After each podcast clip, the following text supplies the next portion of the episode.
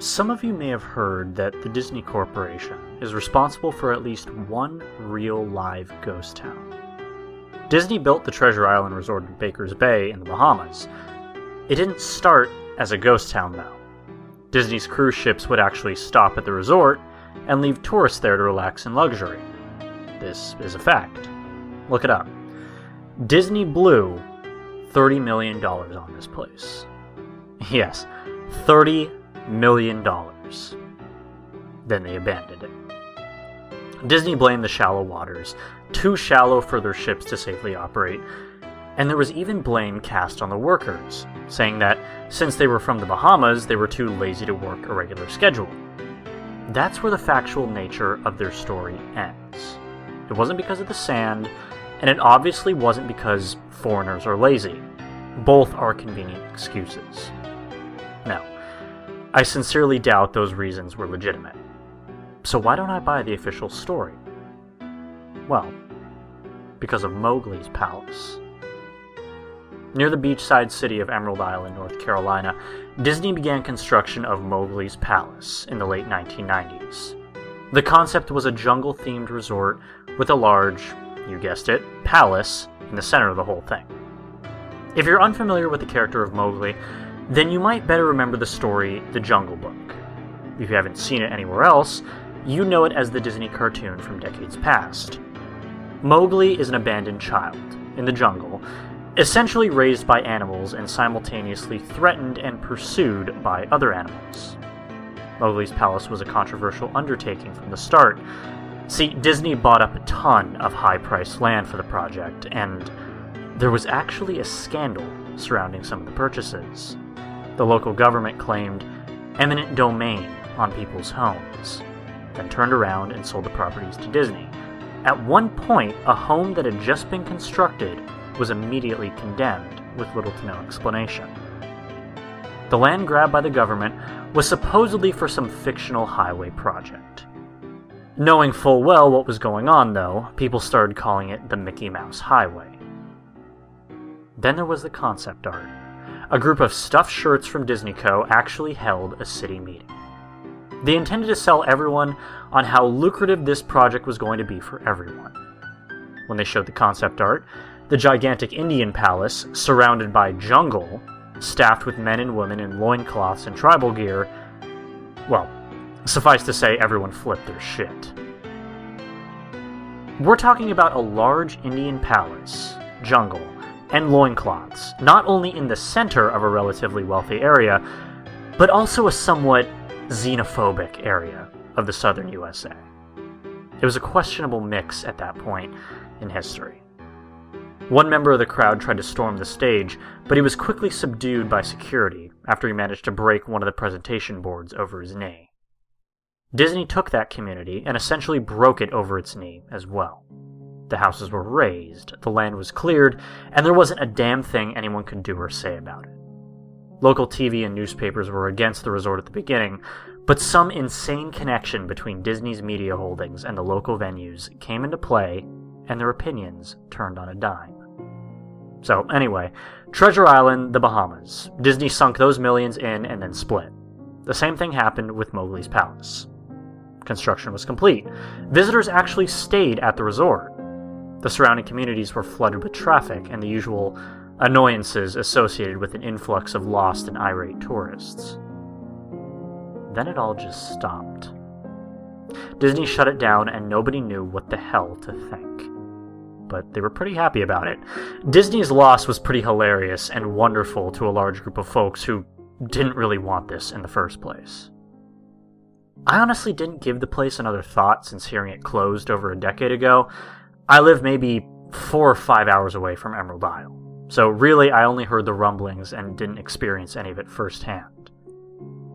But then, then I read this article from someone who had explored the Treasure Island Resort and posted a whole blog about all the crazy shit he found there. Stuff just just left behind. Things smashed, defaced, probably ruined by the disgruntled former employees who had lost their jobs. Hell, the locals from all around probably had a hand in wrecking that place. People there felt just as angry about Treasure Island as folks here did about Mowgli's palace. Plus, there were rumors that Disney had released their aquarium stock into the local waters when they closed, including sharks. Who wouldn't want to take a few swings at some merchandise after that? Well, what I'm getting at is that this blog about Treasure Island got me thinking.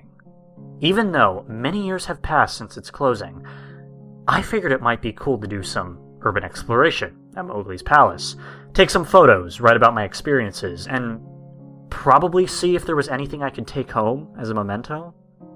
I'm not going to say I wasted no time in getting there, because honestly, it took me another year after I first found the Treasure Island article to get around to going up to Emerald Isle. And over the course of that year, I did a lot of research on the Palace Resort. Or rather, I tried to. Naturally, no official Disney site or resource made any mention of the place. That had been scrubbed clean. Even odder, however, was that nobody before myself had apparently thought to blog about the place or even post a photo. None of the local TV or newspaper sites had one word about the place, though that was to be expected since they all had swung Disney's way. They wouldn't be out there lauding their embarrassment, you know? But recently, I learned that corporations can actually ask Google, for example, to remove links from search results, basically for no good reason. Looking back, it's probably not that nobody spoke of the resort, but rather their words were made inaccessible. So, in the end, I could barely find the place. All I had to go on was an old as hell map I'd received in the mail back in the 90s. It was a promotional item sent out to people who had been recently to Disney World. And I guess since I had been there in the late 80s, that was recent. So, I didn't really intend to hang on to it. It just got shoved in with my books and comics from my childhood. I'd only remembered it months into my research, and even then it took me another few weeks to locate the storage bin my parents had shoved it all into. But I did find it. Locals were no help, as most were transplants who had moved to the beach in recent years or old residents who just sneered at me and made rude gestures the second I managed to say, Where would I find Mowgli's? until I got cut off. The drive took me through an inordinately long corridor of overgrowth. Tropical plants that had run rampant and overpopulated the area mixed with the native species of flora that actually belonged there and had tried to reclaim the land. I was in awe when I reached the front gates of the resort, though tremendous, monolithic wooden gates whose supports to either side looked they must have been cut off from giant sequoias. The gate itself had been gouged in several places by woodpeckers and eaten away at the base by burrowing insects. Hanging on the gate was a sheet of metal, some random scrap, with hand painted letters scrawled in black. Abandoned by Disney clearly the handiwork of some past local, or an employee who wanted to make some small protest. The gates were open enough to walk through, but not drive, so grabbing my digital camera and the map, whose flip side showed a layout of the resort, I set off on foot. The inner grounds of the palace were just as overgrown as the entryway. Palm trees stood untended and ragged among piles of their own coconuts, Banana plants similarly stood in their own stinking, bug riddled refuse. There was this sort of clash between order and chaos as carefully planted rows of perennial flowers mixed with the obnoxious tall weeds and stinking, blackened mushrooms. All that remained of any outdoor structures was broken, rotting wood, and various charred bits of unidentified material. What was most likely an information booth or an outdoor bar was now simply a pile of assorted debris chopped up by past vandalism and ravaged by weather. The most interesting thing on the grounds was a statue of Baloo, the friendly bear from the Jungle Book, which stood in a sort of courtyard in front of the main building.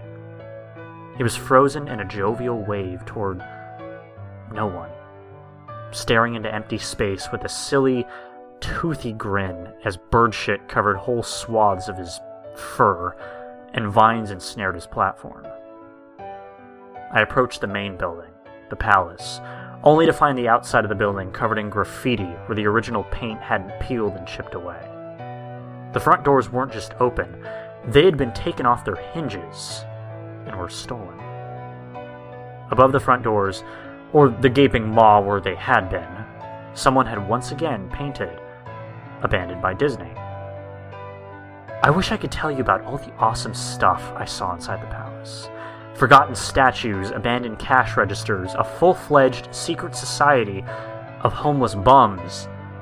But no. The inside of the building was so stark and so bare that I actually think people had stolen the molding off of the walls. Anything that was too big to steal counters, desks, giant fake trees they were all resting amid this empty echo chamber that amplified my every step like a slow rat-a-tat of a machine gun. I checked the floor plan and headed to all the locations that might seem in any way interesting. The kitchen was, as you'd imagine, an industrial food prep area with all the appliances and space, no expenses spared. Every glass surface was broken, every door knocked off its hinges, every metal surface kicked and dented. The entire place smelled like very old piss. The huge freezer, not even remotely cool now, had row upon row of empty shelf space. Hooks hung from the ceiling, probably for hanging cuts of meat, and as I stood inside for a moment, I noticed they were swinging. Each hook swung in a random direction, but their movements were so slow and small that it was almost impossible to see. I figured it'd been caused by my footsteps, so I stopped one from swinging by clutching it in my fist, then carefully letting go. But within seconds, it started to swing once more. Anyway, the bathrooms were in much the same state as the rest of the place. Just like the Treasure Island Resort, someone had methodically smashed each porcelain commode with coconuts and other implements. There was about half an inch of rancid, stinking, stagnant water on the floor, so needless to say, I didn't stay there very long. What's odd is that the toilets and the sinks, and the bidets in the ladies' room, yes, I went there, all dripped, leaked, or just ran freely. It seemed to me that they should have shut the water off long, long ago. There were plenty of rooms in the resort, but Naturally, I didn't have time to look through them all. The few I did peer into were simply wrecked, and I didn't expect to find anything there. I thought that there was actually a television or radio in one room, as I really thought that I heard a quiet conversation coming out. Though it was like a whisper, probably my own breathing echoing in the silence, or just another case of the sound of flowing water playing tricks on the mind, this is what it sounded like. I didn't believe it. I didn't know that. I didn't know that. Your father told you.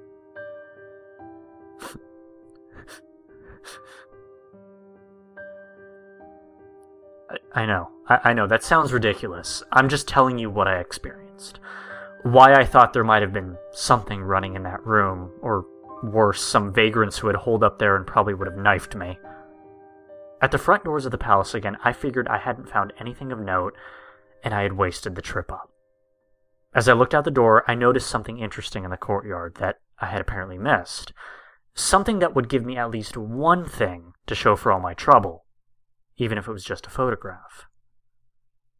There was a lifelike statue of a python, maybe 80 feet long, coiled up and sunning itself on a pedestal, right in the center of the area. It was almost time for the sun to start setting, so the light fell into the object in the perfect way for a photograph. I approached the python and snapped a photo. Then I stood on my toes and snapped another. I moved closer again to get the detail of its face.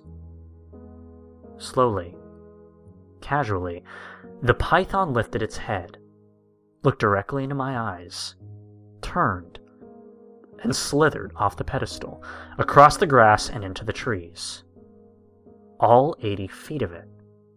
Its head long disappeared into the woods before its tail even left the sunning spot. Disney had released all of their exotic animals onto the grounds. Right there on my floor plan map was the reptile house. I should have known.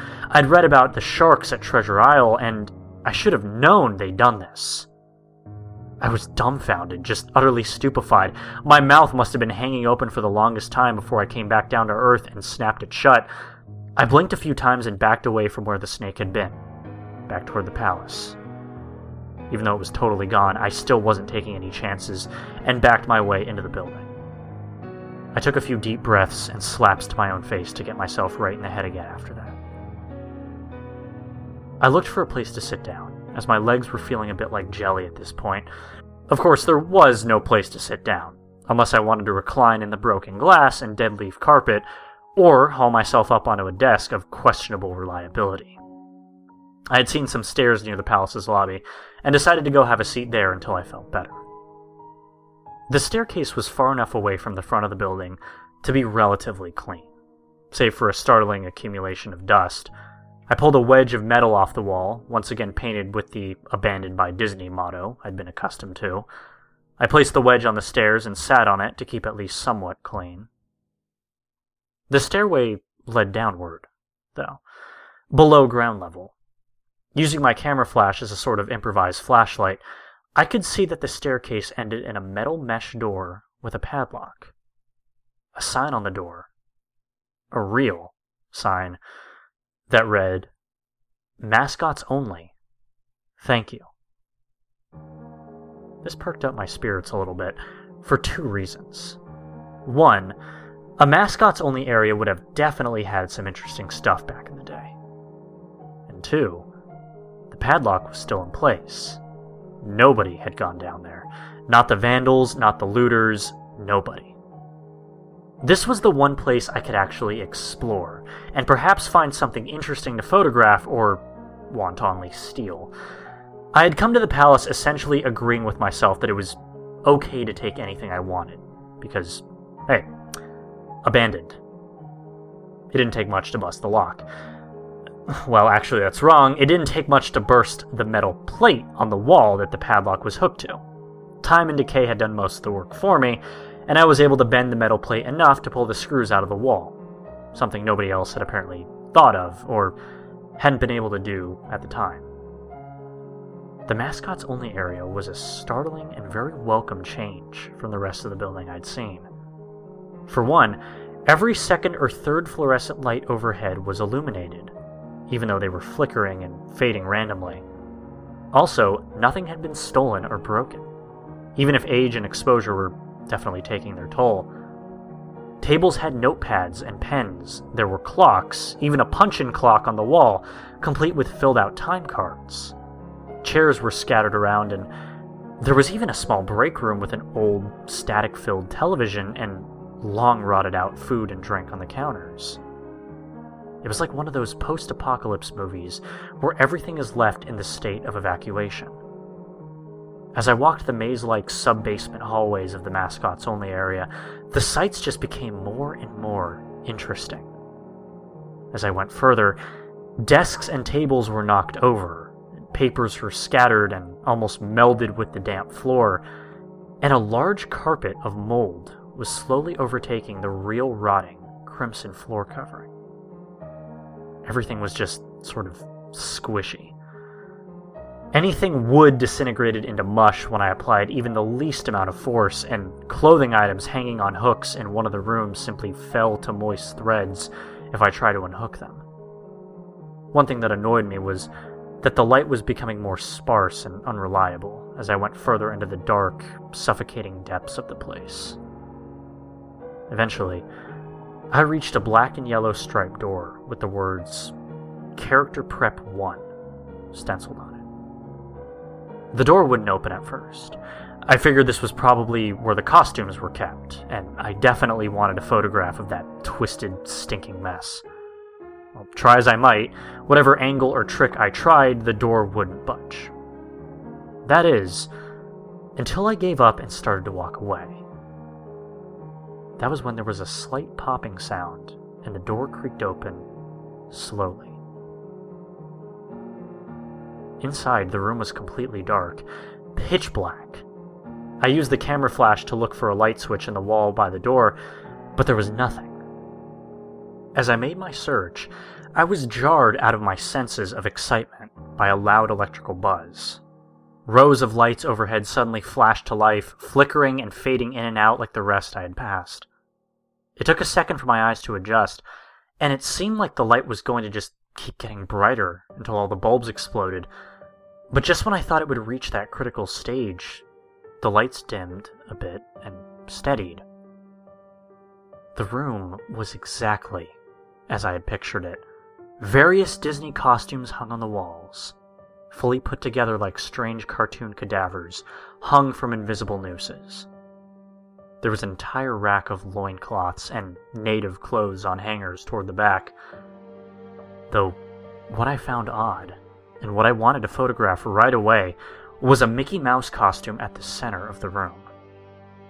Unlike the other costumes, it was lying on its back in the center of the floor, like a murder victim. The fur on the costume was rotten and shedding, creating bare patches. What was even odder, however, was the coloring of the costume. It was like a photo negative of the actual Mickey Mouse, black where he should be white and white where he should be black. His normally red overalls were light blue. The sight was off putting enough that I actually had put off photographing the thing until last. I took a picture of the costumes hanging on the walls, upward angles, downward angles, side shots to show an entire row of frozen, putrid cartoon faces, some with plastic eyes missing. Then I decided to stage a shot, just one of the bedraggled characters' heads on the slick, grimy floor.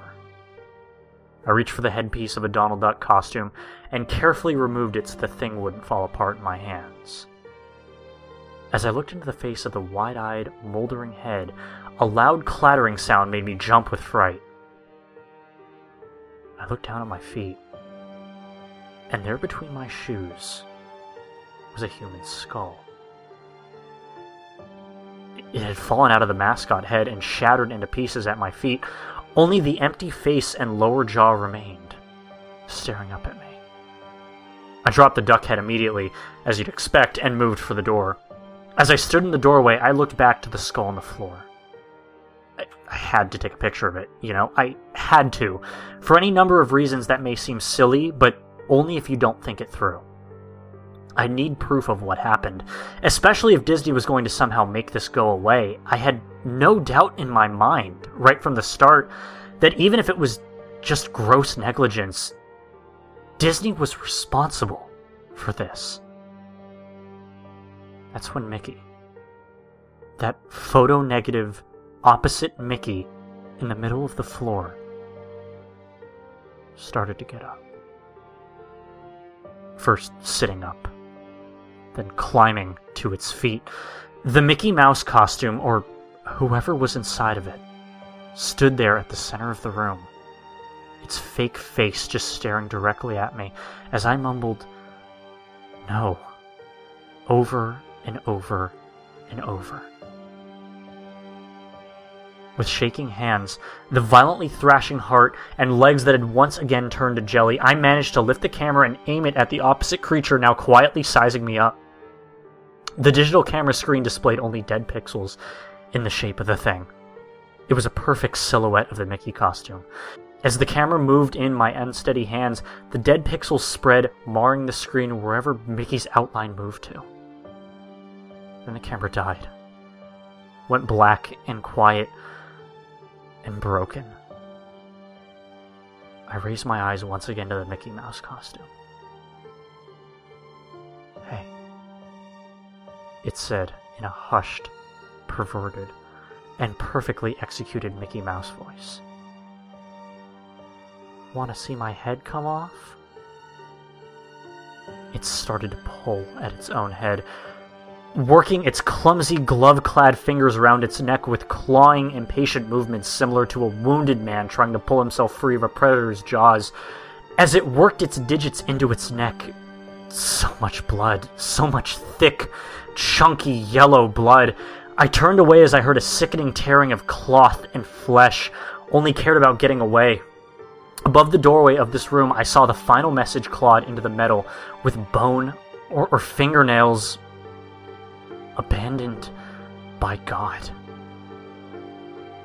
I never got the pictures out of the camera. I, I never wrote the blog entry about it. After I ran from that place, fled for my sanity, if not my very life, I knew why Disney didn't want anyone to know about this place. They didn't want anyone like me getting in. And